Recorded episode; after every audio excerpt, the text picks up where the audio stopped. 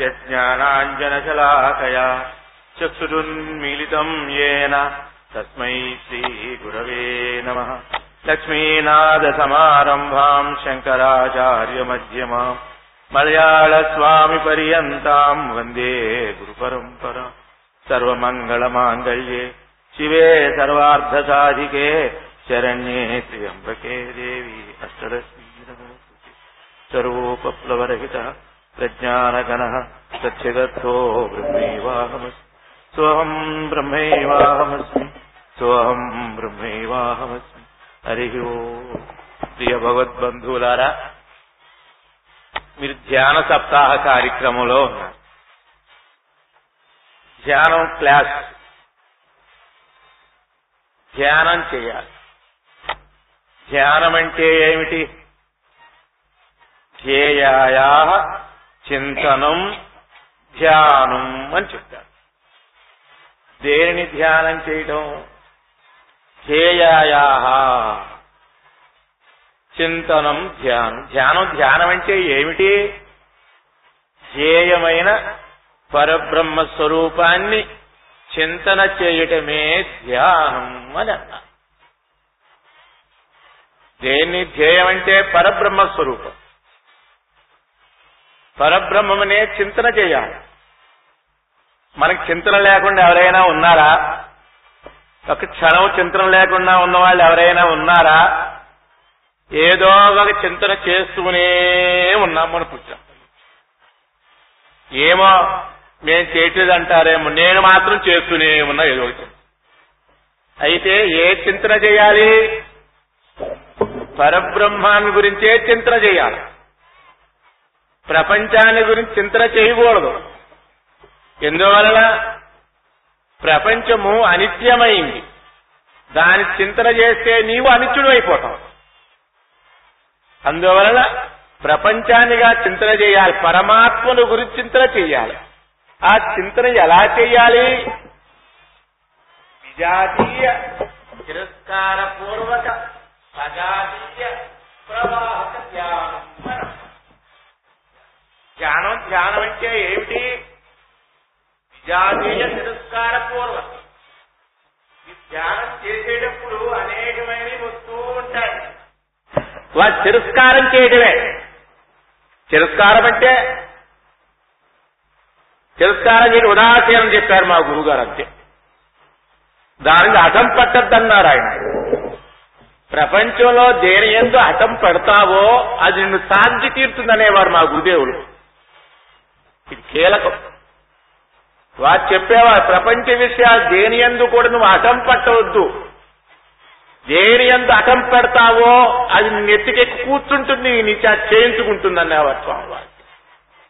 మరి ఏం చేయాలయ్యా? అంటే ఉదాసీనంగా ఉండు అంటే. ఉదాసీనం వాటి ఎందు. తాదాత్మ చెందకుండా ఉండటమే. విజాతీయ తిరస్కార పూర్వం. సజాతీయ ప్రవాహం. సజాతీయం అంటే స్త్రీలు స్త్రీలు సజాతీయం. పురుషు పురుషు సజాతీయం. కానీ ఇవి కాదు స్త్రీలలో పురుషుల్లో ఉండే పరబ్రహ్మతత్వ సజాతి. ఆ పరబ్రహ్మతత్వ ప్రవాహం. అది ఎట్లా ఉండాలి? ప్రవాహంగా ఉండాలంట. అభా చింతన. అది ఎలా? ఉపనిషత్తు చెప్పింది. ఏమని? తైలధారమివాచ్ఛిన్నం దీర్ఘఘంటాని నాదవదు మేము ధ్యానం చేస్తున్నాం. మేము ధ్యానం చేస్తున్నాం. ఈ మధ్య ఒక ఫ్యాషన్ అయిపోయిందండి చాలా మందికి మేము యోగా చేస్తున్నాం మేము మెడిటేషన్ చేస్తున్నాం. అసలు ఏమిటి మెడిటేషన్ ధ్యానం? ఎక్కడ చేయాలి? గురువుల దగ్గర శిక్షణ పొందాలి సద్గురు దగ్గర. అలా కాకుండా ఈరోజు ట్రైనింగ్ అయ్యి వచ్చేసి మూడు మాసాలు మూడు సంవత్సరాలు వాళ్ళు మన క్లాసులు ఉంటున్నారండి. వాళ్ళకేం తెలుసొచ్చు సద్గురువు దగ్గర పాద సన్నిధానంలో ఉండి ఆ ధ్యానం చేసేటప్పుడు నీకు ఏ ఏ అవరోధాలు వస్తున్నాయో ఆ అవరోధాలు ఎట్లా నిర్మూలన చేసుకోవాలో అనేటువంటి సద్గురు సన్నిధానంలో మనం ఉండిచాం చేయాల? ఆ. సందేహం నివృత్తి చేసుకుంటూ నువ్వు మెడిటేషన్ చేయి ధ్యానం చేయి యోగం చేయ. అందువలన అవి పోవాలంటే ఏం చేయాలా? అని అన్నట్లు ఎట్లా చేయాలా? తైలధార వివాచ్ఛన్నం. ఆ సంధి మాకయ్యా ప్రపంచ విషయాలకి. కొంచెం సంధి ఇచ్చావా? చేరిపోతుంది అది. అందువల్ల దత్తాత్రేయుడికి సముద్రుడు గురుడు అటండి ఆయనకి మనకి గురువే. ఎందువల్ల? ఒక చిన్న చెత్త పరకు కూడా తాను సావివదట సముద్రం. నెట్టి అవదబాడేస్తున్నట్టే ఈనాడు చెత్త పరకకే కనుక స్థానం ఇస్తే సముద్రం దూలాలు వచ్చి చేరిపోతాయట అందులో. అలాగే సాధకుడు ఎవడైతే ఉన్నాడో ప్రపంచ విషయాలు ఏవైతే ఉన్నాయో వాటి కొంచెం కూడా తావు ఇవ్వకుండా ఉండాలంటే ఏం చేయాలా? సమయం. తైలధారమివాచ్ఛన్నం ఒక పాత్రలో నూనె ఉంటే కింద పాత్రలో పొయ్యాలంటే అది ఏ విధంగా గనకైతే అవిచ్ఛిన్నంగా తెగ్గు లేకుండా వస్తుందో అలా దీర్ఘ గంటాని నాదవతు గంట వాయించినట్లయితే ఆ నాదం ఏ విధంగా అవిచ్ఛిన్నంగా ఉంటుందో ఆ విధంగా ధ్యానం చేయి. అప్పుడు నీకు ప్రపంచ విషయాలు ఏవైతే ఉన్నాయో నీ లోపలికి వచ్చేదానికి ఆస్కారం లేకుండా ఉంటుంది. అలా కాకుండా కనుక చేస్తూ ఉన్నట్లయితే అలా చేసేదానికే మనం ట్రైనింగ్ అవ్వాలి అన్నారు. అది ఎలా చేయాలయ్యా గబగబా చేయాలా లేదు లేదు. స్వామి వారు భగవద్గీతలో చెప్పారు ఆయన శనై శనై పరమే. మెల్లగా మెల్లగా చేయవయ్యా నువ్వు. గబగబా చేస్తే లాభం స్పీడ్ పనికిరాదండి అసలు. సాధకుడికి ఎవడైతే ఉన్నాడో ప్రపంచ విషయాల్లో స్పీడ్ పనికి వస్తుందేమో కానీ ఆధ్యాత్మిక మార్గంలో స్పీడ్ అసలు పనికి రాదు. స్పీడ్ ఏమవుతుంది? ప్రాణాలు పోతాయి స్పీడ్ ధ్యానం ఇప్పుడు ఏం మేము కారులో వెళ్తూ ఉన్నామండి అనంతపురం జిల్లాలో. దానిలో మీటర్ తెలిపేది లేదు. నేనన్నా ఏమయ్యా మీటర్ తెలిపేది లేదు కదా ఇప్పుడు ఎన్ని మైళ్ళు పోతుంది అన్నానండి ఆయన. అన్నాడు ఫార్టీ కిలోమీటర్ వేగం పోతున్నారు అదేమిటయ్యా? నలభై కిలోమీటర్ వేగం. అని ఎట్ట చెబుతున్నావయ్యా అన్న నేను. మాకు లెక్క ఉందండి అన్నాడు ఏమిటంటే కారు గబగబా శబ్దం వచ్చితేనట నడిచేటప్పుడు ఇరవై కిలోమీటర్ వేగం పోయినట్టండి ఆ కారు. కానీ డోర్లు ఉన్నాయి కదా అవి గనక ఊగితేనట నలభై కిలోమీటర్లు వస్తుంది. ఇంకా టాప్ లేచిపోతే హండ్రెడ్ కిలోమీటర్ వేగం ఉన్నాయండి అర్థం. అదండి మనం చేసే సాధన అట్లా అంతే పైకి వస్తుంది శనై శనై మెల్లగా మెల్ల మెల్లగా try and try will get Swami Ramatirtha అన్నాడండి చిన్నగా ఓ సాధన చేయి ఆ సాధన ఏం చెబుతుంది నీకు? ధ్యానం అంటే ఏమిటి? తపస్సు అంటే ఏమిటి? ధ్యానమే తపస్సు అన్నారు వ్యాసుల వారు. మా గురుదేవులు వ్యాసాశ్రమంలో నేను ఉన్నప్పుడు వారి పూరుకుటేర ఉండేది ధ్యాన నిష్టా నిష్ఠాశ్రమం అని. మారేడు చెట్టు కింద కూర్చునేవారు సాయంత్రం పూట. సాయంత్రం ఆరు గంటలకు బోధ అయిపోతే నేను తీసుకెళ్ళి విడిదిలో వదిలిపెట్టించాను. కూర్చోమన్నారు స్వామి కూర్చోబెట్టి ధ్యానాన్ని గురించి చెప్పారు ఆ రోజు వర్షం అందుకే చెప్పారు గురువు వెంటన్నా ఉండాలా వింటన్నా ఉండాలన్నారు. వారికి ఏ సమయంలో అనుగ్రహం కలుగుతుందో మనకు తెలియదు. అనుగ్రహం కలిగినప్పుడే మనకి బోధ వస్తుంది వారి నుండి. ఆ మార చెట్టు కింద కూర్చోమన్నారు. కూర్చోమని ధ్యానాన్ని గురించి చెబుతూ తపస్సును గురించి చెబుతూ వారు అన్నారు తపస్సు అంటే వేరే ఏమీ లేదు. వ్యాసులు వారు చెప్పారు నాస్తి ధ్యానాత్ పరం తప అన్నారు స్వామి నాస్తి ధ్యానాత్ పరం తప వ్యాసులు వారు అన్నారు తపస్సు తపస్సు అంటే ధ్యానానికి మించిన తపస్సు లేదు అన్నారు. ధ్యానం. దేని గురించి ధ్యానం చేయాలి? నీ స్వరూపాన్ని గురించి ధ్యానం చేయి. అది ప్రాథమిక స్థితిలో శ్రవణ ధ్యానం చెప్పారు కానీ దానిలోనే ఉండమని చెప్పలా ఎక్కడ కూడా. శ్రవణ ధ్యానం ఎంతవరకు? కొంతవరకే పై మెట్టు ఎక్కేంతవరకే కింద మెట్టు. కానీ పై మెట్టు ఎక్కడ కింద మెట్టు పట్టుకుంటాడా ఎలా? ఎవరో బాయలో పడ్డాడు. వారికి ఓడ దొరికింది పట్టుకున్నాడు. అడు వెళ్తూ వెళ్తారే నేను ఇదిగో పాడిస్తున్నారా దాన్ని ఎక్కి రారా అన్నాడు. ఇంతవరకు నన్ను బావిలో కింద పడకుండా రక్షించింది ఓడ కాబట్టి నేను ఓడను వదిలిపెట్టున్నాటండి దరిద్రుడు. ఓడ ఎంతవరకు తాడు వచ్చేంతవరకే ఓడ. తాడు వచ్చినప్పుడు దాన్ని పట్టుకుంటాడా వాడు? అలాగే సగుణ బ్రహ్మ ధ్యానం ఎంతవరకే? కొంతవరకే ప్రాథమిక స్థితిలోనే. సగుణానికి వెళ్ళు నిర్గుణానికి వెళ్ళిపో. అచ్చే. నిర్గుణం. సగుణ ధ్యాన ధ్యానమే కాదున్నారు పో అంతే సగుణ బ్రహ్మ ధ్యానమే కాదు. ఏమి ధ్యానం అంటే ఇది? అందువల్లే వ్యాసుడు ధ్యేయ ధ్యేయ అత్యంతరం ధ్యానం. దేని ధ్యానం చేయాలి? అధ్యేయమైన పరబ్రహ్మతత్వాన్ని ధ్యానం చేయి. జీవన పరబ్రహ్మమే. ఇది దేశ కాల వస్తు పరిచ్ఛేదమైంది వస్తువు అది. పరిచయరహితం అది. కానీ సగుణ బ్రహ్మ దేశంతో కాలంతో వస్తువుతో పరిచ్ఛేదమైంది. అదంతా కూడా అంతే. రామకృష్ణాది అవతారాలన్నీ కూడా దేశంతో కాలంతో వస్తువుతో పరిచ్ఛేదం. ఆ. ఈ దేశం ఉంటే ఆ దేశం ఆ దేశం ఉంటే ఈ దేశం ఈ కాలం ఉంటే ఆ కాలం. ఆ కాలం ఈ కాలం లేదండి. ఆ. కృష్ణుడు ఉన్నాడు త్రేతాయు ఎప్పుడున్నాడు? ద్వాపరయుగంలో ఉన్నాడు. కలియుగంలో ఉన్నాడా? త్రేతాయుగంలో ఉన్నాడా? రాముడు త్రేతాయుగంలో ఉన్నాడు ద్వాపరయుగంలో ఉన్నాడా? అయోధ్యలో ఉన్నాడు అరుణులో ఉన్నాడా? అరుణులో ఉంటే అయోధ్యలో ఉన్నాడా? లేడు. ఆయన దేశంతో పరిచ్ఛేదం అయిపోయింది. రాముడు కృష్ణుడు కాదు కృష్ణుడు రాముడు కాదు. వస్తువుల పరిచ్ఛేదం వచ్చేసింది. కాలగత పరిచ్ఛేదం. ఆ కాలంలో ఉన్నారు ఈ కాలంలో కాలిక పరిచ్ఛేదాలు వచ్చేసినాయి. దేవుళ్ళు కాదు దేవతలు అంతే. కానీ రాముల్లో కృష్ణుల్లో ఉండేటువంటి చైతన్యం అది పరబ్రహ్మ వస్తువు అండి. సౌణ బ్రహ్మ సౌడాన్ని కూడా ధ్యానం చేసేప్పుడు ఏం చేయాలా? రాముడు చేసేటప్పుడు ధ్యానం చే- రాముడిలో ఉండే బ్రహ్మతత్వాన్ని రాముడు నిర్వికారుడు నిరామయుడు. అది. రాముడు నిరాకారమైన పరబ్రహ్మ తత్వ. రాముడిలో ఉండేది నీలో ఉండదు. ఒకటేరా అంతే. ఉపాధులు లేదా? ఉపాయుత చైతన్యం. అది ఒక్కటే. అదే పరబ్రహ్మతత్వ అదే అహం అహం అహం. దాని గురించి ధ్యేయాయా చింతనం ధ్యానం.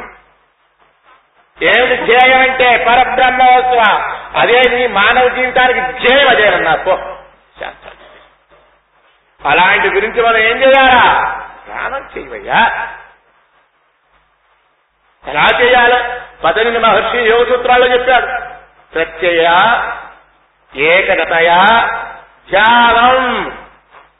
ప్రత్యయ ఏకనతయ ధ్యానం. ఏకంగా చేయి. అందువలన ధ్యానం అంటే దేవుడి ఒక మాట చెప్పేశాడు వ్యాసవాడు ధ్యానం నిర్విషయం మనహ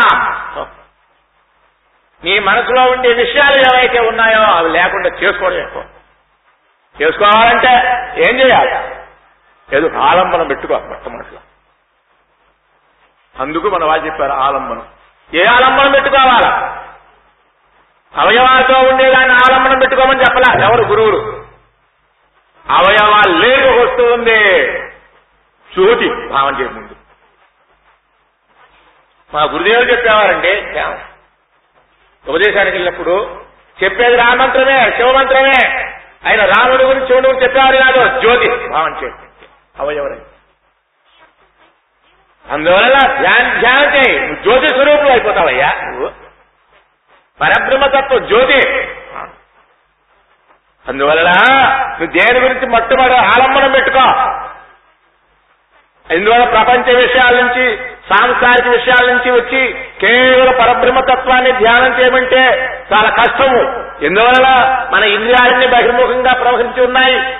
మన మనసంతా కూడా విషయాకారం అయి ఉన్నది. ఈ జన్మలోనే కాదు అనేక జన్మల యొక్క వాసన బట్టి ఉంది ఈ మనస్సంతా కూడా. అవన్నీ పోవాలంటే ఏకదం ఒకేసారి పరబ్రహ్మతత్వాన్ని ధ్యానం చేయమంటే చేయలేదు. అందువల్ల ఏం చేయాలి? ఒక ఆలంబనం పెట్టుకో. ఏమిటి ఆలంబనం? రాముడు కాదు కృష్ణుడు కాదు శివుడు కాదు దేవి కాదు. జ్యోతి భావం చేయి. మా స్వామి. ఆ జ్యోతిగా భావం చేసి నువ్వు గనక ధ్యానం చేసినట్లయితే అది నిజమైన ధ్యానం. అప్పుడు ఆ జ్యోతి తర్వాత పరబ్రహ్మతత్వం నీకు అవగాహన అవుతుంది. అందువల్ల ఆ ధ్యానం అనేది ఏదైతే ఉందో నీ మనసులో ఉండే విషయాన్ని మనసులో ఎంతవరకే విషయవాసనలు ఉంటాయో అంతవరకు ప్రపంచం అంతా ఉండట్లే. ఆ వాసన పోయేదానికే ఏం చేయాలి మనం? ధ్యానం అందుకే. ఒకేసారి పోతాయా? కూర్చోవడం ఏకదం వాసన విషయవాసన పోతాయా? పావు. ఓకే ఎందుకు పోతాయండి? నీ ఇంట్లో సంసారం చేస్తూ ఉన్నది పెట్టుకుని ఉన్నాయి నీ హృదయంలో. ఏ ఏకదం పోతాయా? ఒక్కసారి. మరి ఏం చేయాలా? పోవా పోతాయి అన్నాడు అంతే. ఎంత కాంతి ఉన్నా కూడా పోతాయి. పోలేదని చెప్పి మనం నిరుత్సాహపడకూడదు. ధ్యానానికి మీరు ఎంతమందో కూర్చుంటున్నారు. కూర్చున్న వారికి మనసు ఏదో ఒక క్షణమో అరక్షణమో మనకి ఆ లైవ్ అవుతుందే గాని గంటలో పన్నెండు గంటలు లైవ్ అయిన వారికి చాలా కష్టం. అయినా వదిలిపెట్టుకోకూడదు నువ్వు గనక మనసుకి నువ్వు లేచిపోయావా? నీ మనసుని ఎమ్మటి వచ్చేస్తుంది నువ్వు కూర్చో. మనసు నిలిచిన లేకపోయినా నువ్వు కూర్చుంటే నీ మనసు ఉన్నదే. ఆ మన ఆటలు ఏం ఆగమని చెప్పిని అది అయిపోతుంది. మా స్వామివారు చెప్పేవారండి. అరే ఈ ఈ జన్మలో ఇప్పుడు మీ ఇరవై సంవత్సరాలు యాభై సంవత్సరాలు అయింది కదా. యాభై సంవత్సరాలు ఆశ్రమవాసం చేస్తూ ఇరవై సంవత్సరాలు అవుతుంది అనుకోండి ఇరవై సంవత్సరాలలో మీ మనసుకి ఇరవై సంవత్సరాలలో ఆధ్యాత్మిక వాసన ఎంత పట్టింది? రోజుకి ఇరవై నాలుగు గంటల్లో ఎన్ని గంటలు మీకు ఆధ్యాత్మిక వాసన పట్టింది? ఎన్ని గంటలు మీకు ప్రపంచ వాసనలో మీ మనసు మునిగిపోయినది ఆలోచించండి దాని బలం ఎక్కువ దీని బలం ఎక్కువ. దాని బలమే ఎక్కువ. దాని బలం ఎక్కువైనప్పుడు ఈ బలం ఎక్కువ పెంచుకుంటే దాని బలం తగ్గిపోతుందనే వారు స్వామి వారు కానీ మనసు నిలవలేదని ధ్యానంలో లేచి వెళ్ళకూడదు. మనం భూమి చేస్తాం. మంచమే పడకేసుకుంటాం. నిద్రపోవాలనుకుంటాం. నిద్ర రాదు. పడుకోగా నిద్ర వస్తుందా? మరి నిద్ర రాదు లేచిపోతే నిద్ర రాదు. అటు ఇటు పొర్లితే నిద్ర వచ్చింది అలాగే ధ్యానంలో కూడా మనసు నిలవలేదు నిలవలేదని లేచిపోతే మీకు మనసు నిలవలో. చేయండి ఇంకో మాట చెప్పేవారు మా గురువు గారు మా గురుదేవుడు. ఏమని? నీకు మనసు ధ్యానం చేయటానికి నీ మనసు అభిరుచి కలగకపోతే నీ మనసులో పాపదోషం ఉందనుకో. అప్పుడు ఏం చేయాలా? ఆ పాపం పోవాలంటే జపతో నాస్తి పాతకం. జపం చేయి ధ్యానంలో మనసు నిలవని వాళ్ళకి జపం చేయండి. జపం చేస్తే అందులో ఉండే దోషం నివర్తింపబడుతుంది. ఆ తర్వాత ఆటోమేటిక్గా మనకి ఆ ధ్యానం నిలుస్తుంది. అందువల్ల ధ్యానం అనేది చాలా ఇంపార్టెంట్ చేయండి చేయండి. దాని సమయం కేటాయించండి. ఒక అరగంట గంట కూర్చుని మా మనసు నిలవలేదంటే నిలుస్తుందా? అంత ఊరికనే. కనీసం మా గురుదేవులు చెప్పేవారు మూడు గంటలైనా సరే మీరు ఒకే ఆశ మీద కూర్చుంటే మీకు మూడు నిమిషాలు కనుక మనసు నిలిస్తే చాలా అదృష్టం అనేవారు మా గురుదేవుడు. అందువల్ల ధ్యానం అనేది మానవ జీవితానికి ముఖ్యం. ధ్యానం చేయకుండా ఎవడో ఉండట్లేదు. ప్రతి వాడికి ధ్యానం ఉండనే ఉంటుంది. ఏమిటి? విషయాల మీద ధ్యానం లేనివాడు ఎవడున్నాడు? ఏమి లేదండి. గురువులు చెప్పేది చాలా సులభం.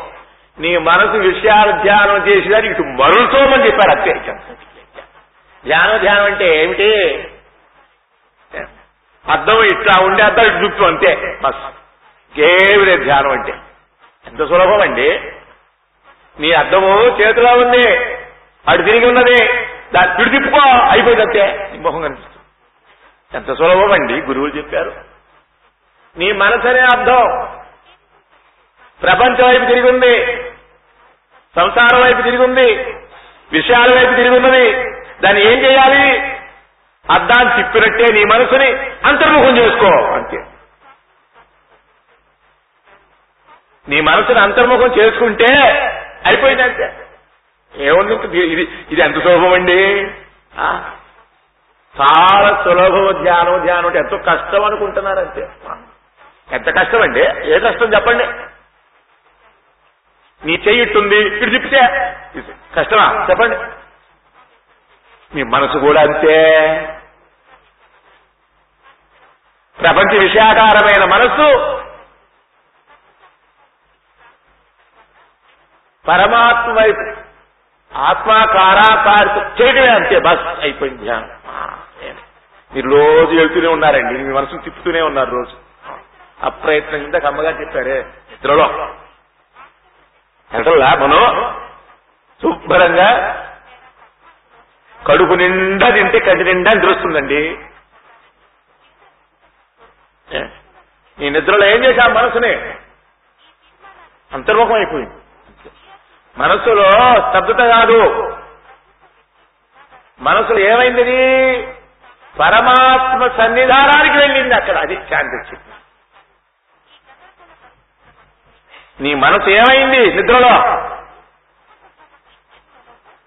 మనసులో నిద్రలో ఉండే మనసులో విషయాలు తొలగటం కాదు. తొలగితే కాదు శాంతి వచ్చేది. రహస్యం. మరి ఎక్కడొచ్చింది మనసుకి శాంతి? ఆత్మాకారా కాటు ధరించింది అక్కడది. వృత్తి ప్రభాకరు వృత్తిరత్నావళి చూస్తే తెలుస్తుంది దాంట్లో.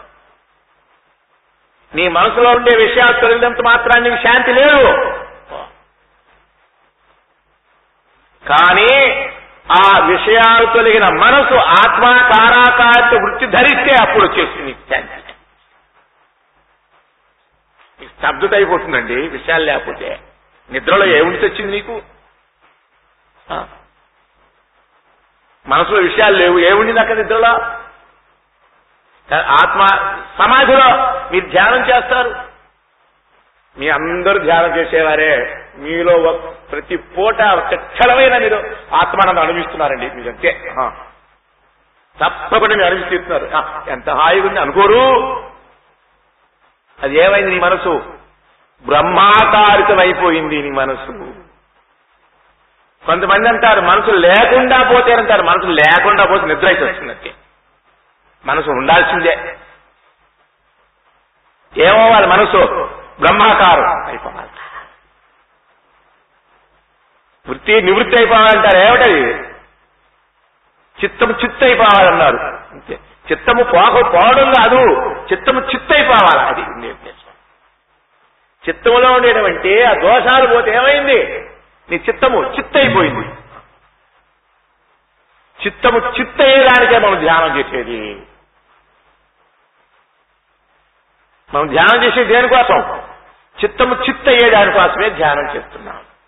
చిత్తంటే ఏమిటి? పరమాత్మ స్వరూపం. అదే ధ్యానం ధ్యానం అంటే ఏమని చెప్పారు? ధ్యేయాయా చింతనం ధ్యానం. ధ్యేయమైనటువంటి పరమాత్మ స్వరూపాన్ని నీ చిత్తము చింతిస్తూ ఉంటే ఆ చిత్తములో ఉండేటువంటి ఏమైనా ఆ మాలిని తొలిపోయింది చిత్తం చిత్తైపోయింది. ఈ చిత్తం దేని ధ్యానం చేయాలా? బ్రహ్మతత్వాన్ని. తచ్చింతనం తత్కథనం అన్యోన్యం తత్ ప్రబోధనం తత్ ప్లస్ చింతనం తచ్చింతనం తత్ అంటే ఏమిటి? అది. అదంటే ఏమిటి? పరబ్రహ్మ స్వరూపం. పరబ్రహ్మ స్వరూపం అంటే ఏమిటి? నీవే దాని గురించి చింతన తత్ప్రబోధ దాని గురించే విను. అన్యోన్యం దాని గురించి మాట్లాడుకోండి. ఇప్పుడు ఏమవుతావు? దాని చింతన చేస్తే దాని భావన చేస్తే దాని గురించి మాట్లాడుకుంటూ ఉంటే ఏమవుతావు? అదే అయిపోతావు. భ్రమరకేతంగా ప్రపంచ విషయాలు మాట్లాడుకుంటుంటే నువ్వు ప్రపంచవాది అయిపోతావు. సంసార విషయాలు మాట్లాడుకుంటూ సంసారి వాడి అయిపోతావు. నువ్వు టీవీ విషయాలు మాట్లాడు టీవీ వాడి అయిపోతావు. రేడియో విషయాలు మాట్లాడు రేడియో వాడి అయిపోతావు. పత్రిక విషయాలు మాట్లాడు పత్రికల వాడు అయిపోతావు నువ్వు అంతే. కానీ తత్ పరమాత్మ స్వరూపాన్ని గురించి మాట్లాడుకో. ఎక్కడ గుర్తున్నా సరే దాని గురించి చింతన చేయవయ్యా. అందువలన ధ్యేయాయా చింతనం ధ్యానం. ధ్యానం ధ్యానం అంటే ఏమో అని కాదు. ధ్యానం అంటే పరమాత్మ చింతన. చింతన చేయి ఒక మెట్టు ఎక్కుతూ ఉండు. తుదితత్వాన్ని దాటు జలతత్వాన్ని దాటు అగ్నితత్వాన్ని దాటు వాయుతత్వాన్ని దాటిపో ఆకాశతత్వాన్ని కూడా దాటిపో. నీ సాధన అప్పుడు నీకు సమాధి కలుగుతుంది ఎప్పుడు సమాధి కలుగుతుంది? నువ్వు తుదితత్వంలో ఉంటే సమాధి రాదు నీకు. జలతత్వంలో ఉంటే నీకు సమాధి రాదు అగ్నితత్వంలో ఉంటే నీకు సమాధి రాదు వాయుతత్వంలో ఉంటే సమాధి రాదు ఆకాశాన్ని కూడా దాటిపో. చిదాకాశంలోకి వెళ్ళిపో. ఎట్లాగండి మాకు గుర్తు? నువ్వు కూర్చుంటావు ఒక్క మాట చెప్పి నేను ముగిస్తాను నువ్వు గనక కూర్చున్నప్పుడు నీకు ఈ స్పృహ గనక ఈ కూర్చున్న స్పృహ గనక ఉన్నట్లయితే నువ్వు పృథ్వీతత్వంలో ఉన్నవాడివే. నీ దృష్టి గనక ఈ నడువుల వరకు గనక ఉన్నట్లయితే కాళ్ళ వరకు నేను ఆసనం మీద ఉంటే నీకు ఈ ఆశ్రమం యొక్క దృష్టి లేకుండా అనగా ఆశ్రమం కూడా నీకు లేకుండా ఎప్పుడైతే ఉంటావో పృథివీతత్వాన్ని దాటిపోయావు జలతత్వం అంటే నాభి వరకు దరితత్వం ఆ తర్వాత అగ్నితత్వం హృదయంలో పట్టులో ఉంటుంది. మనం ఏసు పదార్థాలన్నీ ఏమవుతాయి? పట్టులోకి పెట్టి భస్మం అయిపోతుందా. భస్మం అవుతుంటే అగ్నితత్వం ఉంది. కంఠం దాటిపో వాయుతత్వం. శిరస్సు వరకు వెళ్ళిపో ఆకాశతత్వం దాటిపో బ్రహ్మకపాలం అక్కడ ఇది ఆకాశ స్వరూపం. అక్కడ ఇవన్నీ దాటిపోవడం అంటే ఏమిటి? నీకు స్పృహ లేకుండా పోవడమే. స్పృహ లేకుండా అంటే పడిపోవడం. ఆ, నిద్ర మళ్ళీ. కొంతమంది ధ్యానం కూర్చుని ఊగుతూ ఉంటారండి. వాళ్ళు చెబుతుంటారు మా గురువు గారు ఎంత తన్మ తన్మయ కాదు పోవడం నిద్ర అండి అది. కిందకి ముందుకి వెనక్కి ఊగాడా? అది నిద్రే గాని తన్మయం కానే కాదు. నేను కొన్ని మిషన్లకు వెళ్ళాను నేను చెప్పను ఆ మిషన్ పేరు. మమ్మల్ని తీసుకెళ్ళాను ధ్యానానికి కూర్చున్నారు వాళ్ళు. కూర్చుని పొరలాడుతూ ఉన్నారండి వాళ్ళు. తను నేను చెప్పాను అది తన్మయం కానే కాదు పబ్లిక్ చెప్పేసిన. అది ఒక రోగం అని చెప్పి నేను అంతే. కూర్చో నిశ్చలంగా కూర్చో. కూర్చోవడం కూడా ఇదా బాబు చెప్పారే. ఆసనం వేసి కూర్చో. స్థిరం సుఖమాసనం. ఏ ఆసనం అండి నీకు? పద్మాసనమా? ఏ- ఆసనం చెప్పారు? స్థిరంగా పదిల మహర్షి యోగ సూత్రాలు చెప్పారండి. ధ్యానానికి కూర్చున్నప్పుడు యోగానికి కూర్చున్నప్పుడు ఏ ఆసనం వేసి కూర్చోవాలా? స్థిరం సుఖమాసనం. నీకు కాళ్ళు కదపాలని దృష్టి లేకుండా ఉండేదానికి ఏ ఆసనం సుఖంగా ఉంటుందో అదే ఆసనం పొమ్మన్నారంటే కూర్చున్నప్పుడు కూడా ఇంత బాబు గారు చెప్పారే డోట్ చేసి కలుపుకోమని అంతే. కొంతమంది ఇట్లా వేసి కూర్చుంటారు. కూర్చోవారు ఎందువల్ల ఇలా కనుక వేసి కూర్చుంటే భూమి కొంచెం ఆకాశం నీళ్ళు ఏళ్ళకుండా లోపలికి వచ్చేస్తుంది. భూమి ఆకాశం తగ్గిపో లేకుండా పోవాలా? అందువల్ల ఏడు వేసి కూర్చోకూడదు. అలాగే సాధ్యం వరకు మా గురువు గారు చెప్పారు. శిరస్సు మీద కూడా ఒక చిన్న వస్త్రం వేసి కూర్చుంటే మంచిది నేను. ఎందువల్ల? ఆకాశం ఒక ఆకర్షణ. భూమి ఆకర్షణ ఆకాశం ఆకర్షణ ఈ రెండు కూడా మనకి అవరోధాలు కలిగిస్తాయనేవారు అనమాట అందువలన ధ్యానం కూర్చుని రెండు చేతులు కూడా కలుపుకుని ధ్యానానికి కూర్చో. వెన్నెముక నిటారుగా ఉండాలా? నిటారుగా ఉండకుండా వంగిపోయిందా? ఈ సంకల్ప వికల్పాలు వచ్చి మనకి ధ్యానం చేసిన అవకాశం ఉంది కాబట్టే మనకి ఎన్నెముక తిన్నది ఇచ్చాడు భగవంతుడు. మిగతా వాడికి తిన్న ఎముకలు ఇవ్వలేదు. పశువులకో అడ్డం. మనకు ఒక్కడికే ఇచ్చాం. నీ కూర్చునేటప్పుడు ఎన్నెముకు నిటారుగా సమంకాయ శిరోగ్రీవం ధారయన్ నిచలం స్థిర సంప్రేక్ష నాశాగ్రంశం దిశశ్చా అనలోకయం చెప్పేశాడు భగవంతుడు అలాంటప్పుడు మనకి ఊరికనే ధ్యానానికి కూర్చుండి సంకల్పాలు లేకుండా పోతే ఎట్టబోతాయి దాన్ని కూర్చున్నటువంటి భగవద్గీతలో భగవంతుడు చెప్పాడు గురువులు చెప్పారు. ఆ విధంగా కూర్చుని అప్పుడు గనక మనం ధ్యానానికి అలవాటు చేస్తే అప్పుడు సంకల్ప వికల్పాలు రాకుండా పోతాయన్నమాట. వెన్నుపూస వంగిందా? సంకల్పం వచ్చి పడిందంటే అందువలన అలా కూర్చుని ధ్యేయా చింతనం ధ్యానం. ఆ జయమైనటువంటి పరబ్రహ్మతత్వాన్ని గురించే మనం ధ్యానం చేయాలి. అలాంటి ధ్యానం చేస్తే ఏమవుతుంది? చేయగా చేయగా చేయగా ఏమవుతావు? జయ స్వరూపం అయిపోతావు శ్రవణ బ్రహ్మోపాసులు అని ఇక లేదు. అక్కడ త్రిపుటి ఉంటుంది శ్రవణ ధ్యానంలో. కేవలం నిర్గుణ ధ్యానంలోనే త్రిపుటి రహితం అవుతుంది అందువల్ల ధ్యేయమైన పరబ్రహ్మతత్వాన్ని ధ్యానం చేసేవాడు ధ్యేయ స్వరూపుడైపోతాడు వాడు అంతే పరబ్రహ్మ. అందువల్ల ధ్యేయాయా చింతనం ధ్యానం నువ్వు దేని గురించి చింతన చేయాలా? పరబ్రహ్మతత్వాన్ని గురించి. చింతన చేయి ఆ చింతన చేసేదాని కోసమే మానవ జీవితం వచ్చింది. దానికోసమే మన సద్గురువులు మనకి లభించారు మన పుణ్యం వలన. ఆ పుణ్యాన్ని మనం వృద్ధి చేసుకోవాలి? వచ్చిన దాన్ని వృద్ధి చేసుకోకపోతే ఏమవుతుంది? ఆ గురుదేవులు చెప్పేవారు. మూకు నిండా నిప్పులు కడకడ కడకడ మండే నిప్పులు ఇచ్చారండి. దాని మీద పుడకలేసి అవి వేస్తే మంట అవుతుంది ఆ మంట వల్ల ఏమవుతుంది? ప్రకాశం వస్తుంది. ప్రకాశం వల్ల ఏమవుతుంది? చీకటి పోతుంది. అలా కాకుండా దరిద్రుడు పుడకలు వేయకుండా పుల్లలు వేయకుండా విసరకుండా ఉంటే ఏమైపోయింది నిప్పులు? మసి అయిపోయింది మనకు కూడా పుణ్యం అనేది ఇచ్చాడు భగవంతుడు మనకు కొంత ఆశ్రమాల్లో ఆ పుణ్యం ఉంది కాబట్టి. ఆ పుణ్యాన్ని మనం ఇంకా పెంచుకోవాలి. పెంచుకోకపోతే ఊడిదైపోతాం మనం అంతే. అందువలన మీ అందరి పుణ్య విశేషం మీరు ఆశ్రమంలో చేరారు. గురుపాదాలను ఆశ్రయించారు. రోజు ధ్యానం చేస్తున్నారు. ధ్యాన సప్తాహ కార్యక్రమంలో ధ్యానంలో ఉండేటువంటి అవరోధాలు ఏవైతే ఉన్నాయో అవి తొలగించేదానికి బాబు గారి యొక్క సందేశం అమ్మగారి యొక్క సందేశం మీరందరూ వింటున్నారు. దానిని అమలులో చేసుకుంటూ మీరు ధ్యానం చేసుకుని ఆ ధ్యానానికి లక్ష్యమైనటువంటి ఏ ధ్యేయ స్వరూపమైన పరబ్రహ్మతత్వం అయితే ఉన్నదో ఆ స్వరూపులుగా మీరు ప్రకాశిస్తురుగాక. అలాంటి ప్రకాశించేటట్లుగా ఆ శక్తిని ఆ సామర్థ్యాన్ని సద్గురునాథుడు జగన్మాత మన అందరికీ అనుగ్రహించి ఆచరించుగాక. హర పార్వతీపతే అరహర హర మహా మేము కార్యక్రమం